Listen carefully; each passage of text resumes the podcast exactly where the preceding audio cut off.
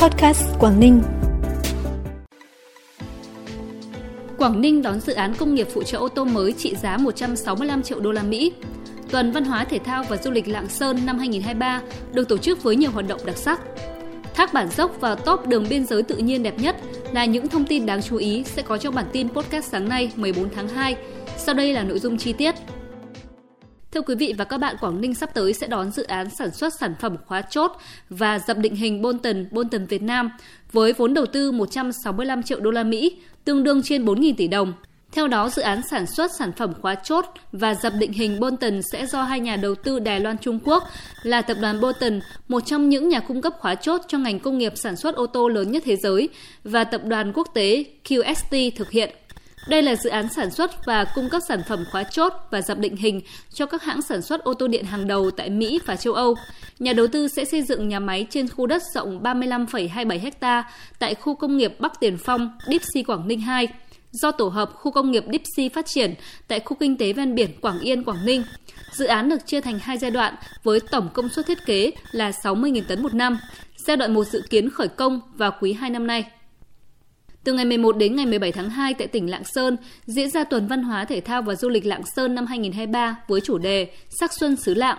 Đây là điểm nhấn quan trọng trong chuỗi các hoạt động mừng Đảng mừng Xuân Quý Mão năm 2023 của tỉnh Lạng Sơn và là sự kiện góp phần thúc đẩy sự phát triển của lĩnh vực kinh tế, văn hóa xã hội của tỉnh, đưa Lạng Sơn trở thành điểm đến du lịch thân thiện, thu hút khách du lịch trong và ngoài nước.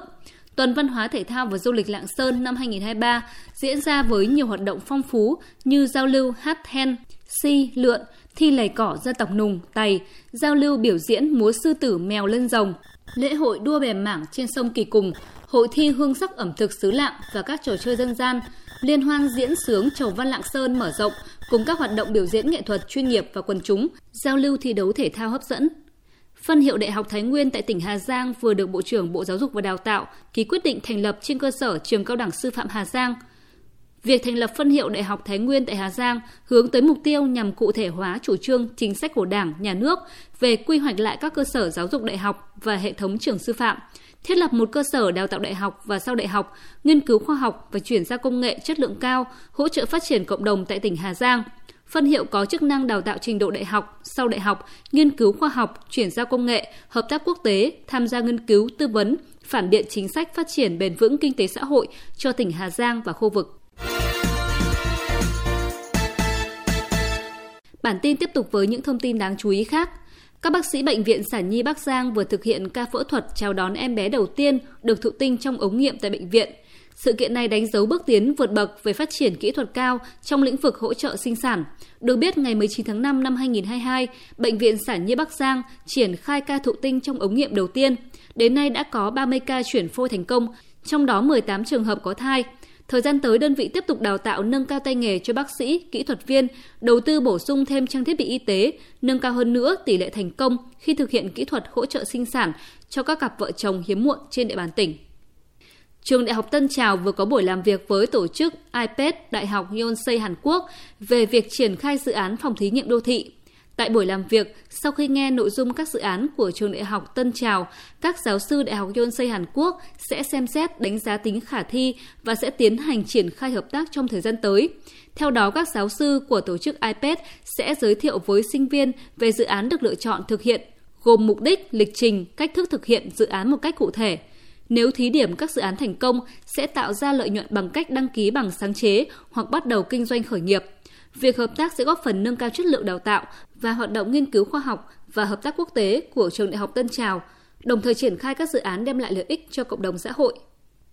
Tờ báo hàng đầu Hồng Kông SCMP liệt kê những đường biên giới tự nhiên được đánh giá là đẹp nhất thế giới, trong đó có thác Bản Dốc, tỉnh Cao Bằng là biên giới tự nhiên giữa Việt Nam và Trung Quốc. Trước đó vào năm 2021, Bản Dốc đã được tạp chí du lịch Mỹ Travel and Leisure bình chọn là một trong 25 thác nước đẹp nhất thế giới – Thác Bản Dốc thuộc xã Đàm Thủy, huyện Trùng Khánh, tỉnh Cao Bằng, cách trung tâm huyện gần 30 km. Thác gồm nhiều thác lớn nhỏ, trải rộng cả trăm mét. Lượng nước lớn chảy không ngừng qua các tầng bậc xuống như hình móng ngựa. Cũng chính vì vẻ đẹp hùng vĩ này, thác luôn là điểm đến hàng đầu được du khách lựa chọn khi ghé thăm tỉnh Cao Bằng. Thông tin từ Trung tâm Dự báo Khí tượng Thủy văn Quốc gia cho biết, nửa cuối tháng 2 năm 2023, không khí lạnh có cường độ mạnh hơn và có khả năng gây những đợt rét, rét đậm ở các tỉnh vùng núi và Trung du Bắc Bộ, Bắc Trung Bộ, đề phòng khả năng xảy ra băng giá tại khu vực vùng núi cao. Cụ thể từ ngày 14 tháng 2, Bắc Bộ và khu vực từ Thanh Hóa đến Thừa Thiên Huế trời chuyển rét, vùng núi có nơi rét đậm.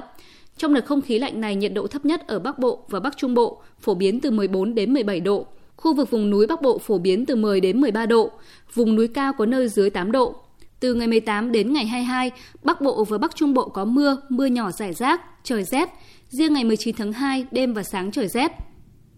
Để chủ động ứng phó với thời tiết rét rét đậm, Văn phòng Thường trực Ban Chỉ đạo Quốc gia về phòng chống thiên tai đề nghị các tỉnh thành phố khu vực Bắc Bộ, Bắc Trung Bộ tiếp tục theo dõi chặt chẽ các bản tin cảnh báo, dự báo để thông báo hướng dẫn kịp thời, không dùng bếp than để sưởi ấm trong phòng kín, tránh xảy ra những sự cố đáng tiếc gây thiệt hại về người như tại một số địa phương trong những năm gần đây.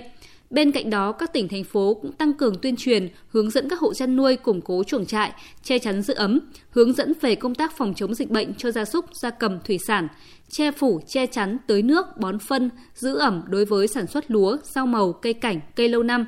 Ngoài ra, các địa phương chủ động thông báo hướng dẫn cho khách du lịch, tăng cường cảnh báo trên các tuyến đường có khả năng xảy ra băng giá, trơn trượt để đảm bảo an toàn cho người và phương tiện tham gia giao thông. Tới đây thì bản tin cũng xin được khép lại. Cảm ơn quý vị và các bạn đã quan tâm đón nghe. Xin chào và hẹn gặp lại.